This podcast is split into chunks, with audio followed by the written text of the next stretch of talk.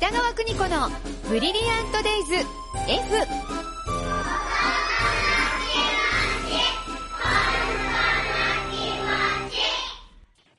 この時間は保育心理士で保育カウンセラー、現在学校法人三高学園札幌子ども専門学校の教員を務める高橋弘樹先生と共に子育ての考え方やコミュニケーション、そして子育てのヒントをお伝えしています。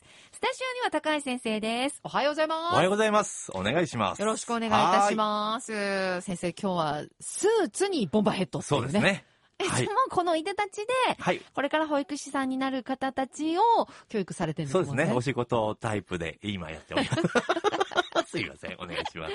え、先生、今日はどんなお話でしょう？はい。えっ、とですね、あの、研修に行った際にですね、うんえっ、と、こういう、あの、お題が来て、あの、うんこう答えましたっていう話を聞いたので、はいちょっとその話をしていきたいんですけれども、え例えば、習い事とか、学校の部活とか、えー秋っぽいとか、長続きしない子に対して、うんえーどういうアプローチをしたらいいのかというところがあったんですよね。なるほどはい。私も子供の頃ピアノ習ってて、はい。ちょいちょいやめたいって親に訴えたことありましたけど。なるほど。言ってましたけど、はい。やんなきゃダメ、長くやんないとわかんない、はいその良さは伝わらないとかって、なんか我慢しながらやった記憶があります。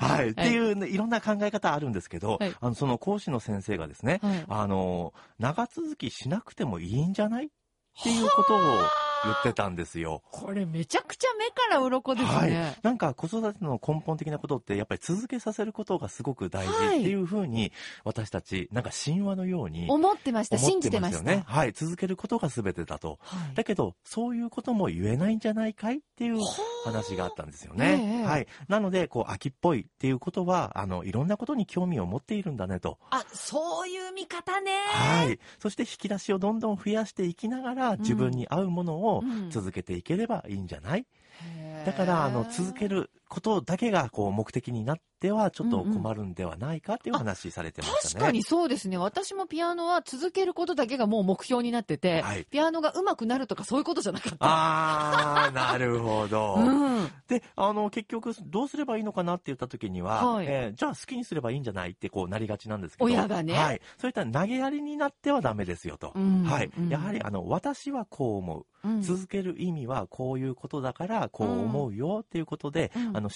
示命令ではなくて、えー親のあ思いっていうのは伝えていきましょうと。そこは今までははい続けなさい、続けないと先が見えないとか、はい。うんなんか上達しないとかなんだかんだって言ってましたけど。ああなたのために言ってるのよ。そうそうそうそうそう。はい。言ってたけど、そうじゃなはいい。んだ。あなたのためじゃなくて、多分親のために言ってる。自分のためにははい。自分の人生ではそれが必要だったよ。やってた方方がいいよっていうことだけなのかもしれないよと。はあはあはいはあ。なので、私の気持ちはこうだよっていうのは伝えておきながら、えええ主導権は子供に持たせていくと。じゃあ子供が決めていいんですね。ですね。その時に、じゃあもう明日から行かないとか、はいなっちゃったらそれでも OK? じゃあ最終的に何をすればいいかというところで、ゴールを決めるんですよう。んはい。じゃあ、いつまで、どうなったら、あやめていこうか。なるほどなるほどはい。はいあの、本当に闇雲に、あの、すぐやめる、うん、いいよ、ではなくて、うんうんゴールを、あの、プランニングしていくというところで、じゃあ、あの、ゴールないマラソンとかも、やっぱり走れないですよね。きついですよ。ですよねずっと走んのあとはは。山頂が見えない山登りとか。いやいやいや、無理無理無理無理。いつまで続くんだろうってなっちゃうのでうん、ある程度のこの目印といいますか、うんうんここまではやろうかっんていうプレゼンはできるんじゃないかということがあるので、うんえー秋っぽいとか長続きしない子が、えーいけないようではなくて、うんあそういうあのいろんなことに興味を持っているからそのちょっと手助けを、うんうんあの親の方でしていくというところでやっぱり選択肢を増やすっていうのが大事かいや、なと確かにそう思いますね。ですよね。はい何でも興味あることで選択肢は広がってますもんね。そうですね。はい。ですので、うちのあの学校もあの、辞めたいっていう子も中にはいるんですね。先生の卵ちゃんたちが。やっぱりあの、好きで来たわけではないとあららか、親が行けって言ったからとか、うんいろんな、えーあの、言い訳を作りたくなるんですけど、うん。そういうことではないよと。うん。入ったからには、じゃあゴール、うん。卒業は目指そうかとか、うん。えー子供たちに向けてのあのプレゼンといったところで、うん。えー一緒に考えるっていうことはしてますね、やはり。なるほどね。続けたい方がいいよ、もったいないよとか言いたくなるんですけどね。